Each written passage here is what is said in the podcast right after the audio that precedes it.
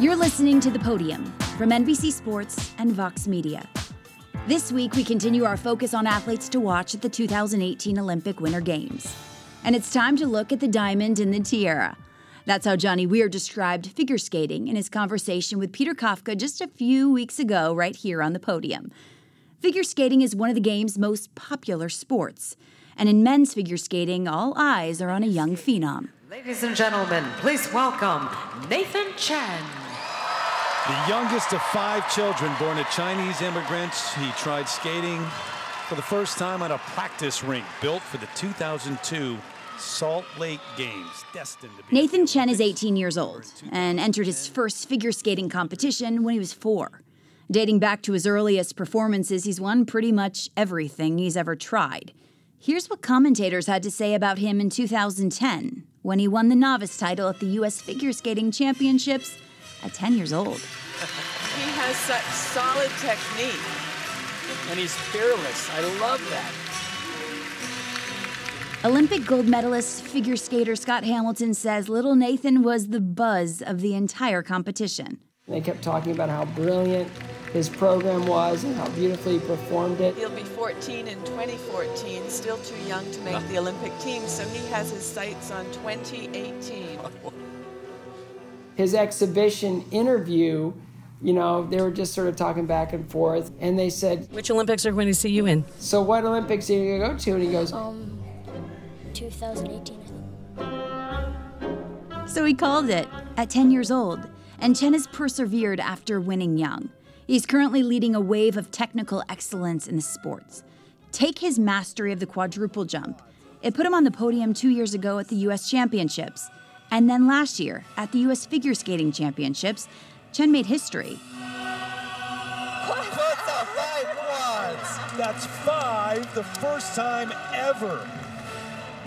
Here at the National Championships, Nathan Chen. And he didn't even need to do it. But it's not just Chen's technical excellence that's impressed Hamilton and other commentators. Chen approaches his program with maturity. Hamilton describes what went through his mind as he watched Chen defend his national title this year. You know, the first defense of a title is always the one that's the hardest. Your boots feel like they weigh twice as much as they normally do. It's harder to breathe.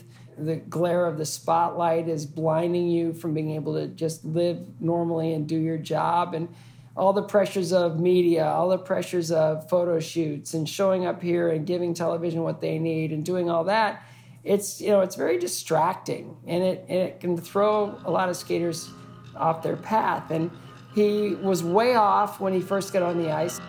He's sick. He's been struggling in practice. But if anyone can land a quad, it is Nathan Chen.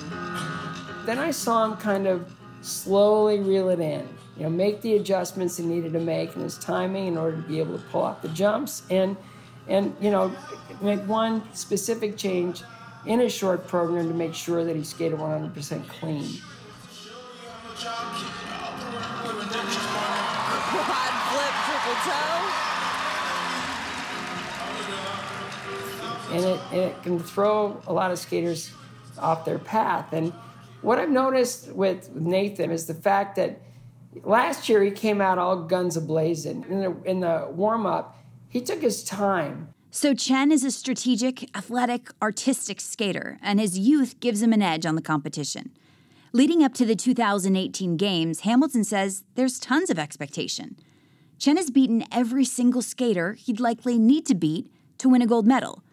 Now he just needs to beat them all in one competition at the Olympics.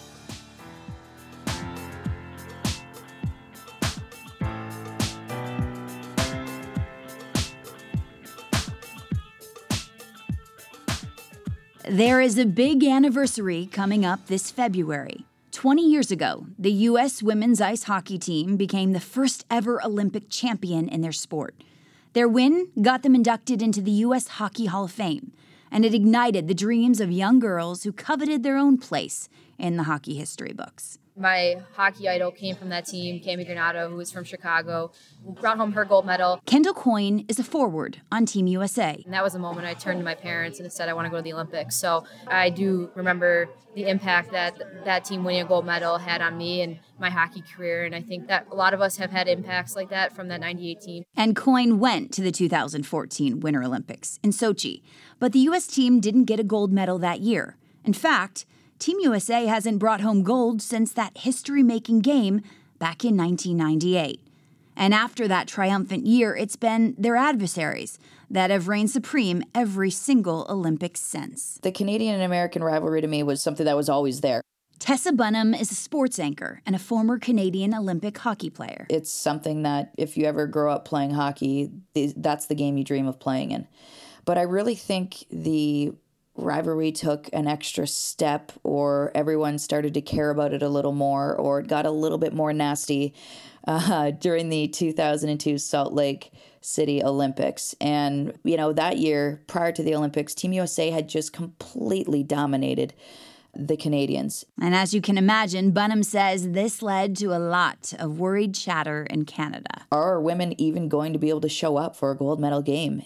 She says the game was extremely physical, and many Canadians thought the American ref was biased in favor of the U.S. team.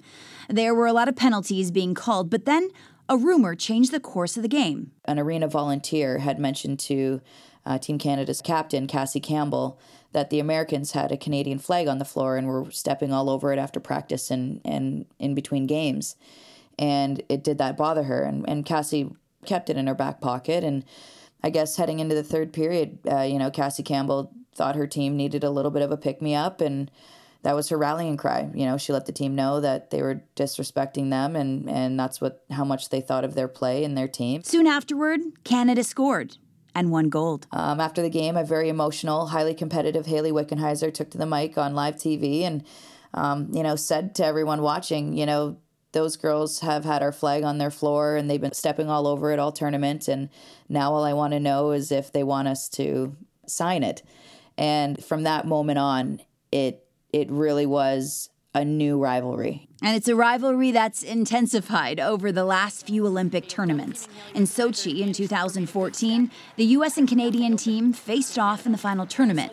The fateful moments came in the third period of the final game, with the Americans up by two carefully blocked not once but twice by Gigi Marvin. And then Brianne Jenner uh, on one of her shifts with not much time left on the clock. Uh, wheeled down the ice, cut in the middle, took a shot. Jenner dips the shoulder in a shot, and the, they score! And the puck bounced off Kacey Bellamy's behind and beat Jessie Vetter and went in the net.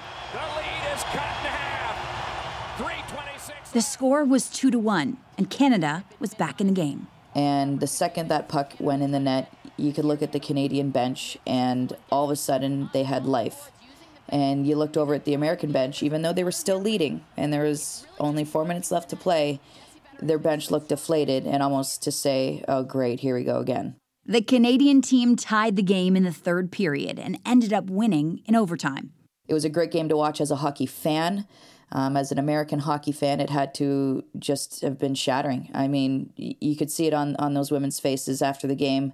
Um, they knew that they let something go that they're probably going to have to wait a long time to get. Some of them didn't even get a second chance. But some members of the 2014 team, like Kendall Coyne, Megan Duggan, and Hilary Knight, are back this year. And they've been securing wins on and off the ice.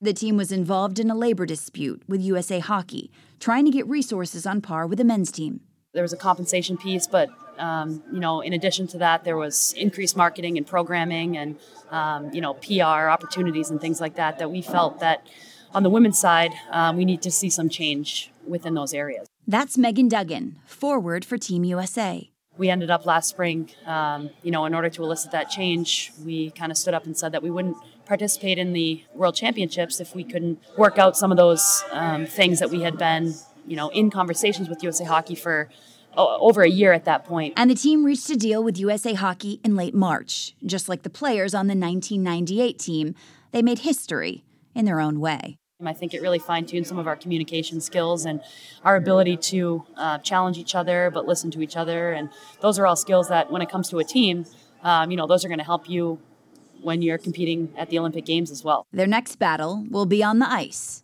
in Pyeongchang.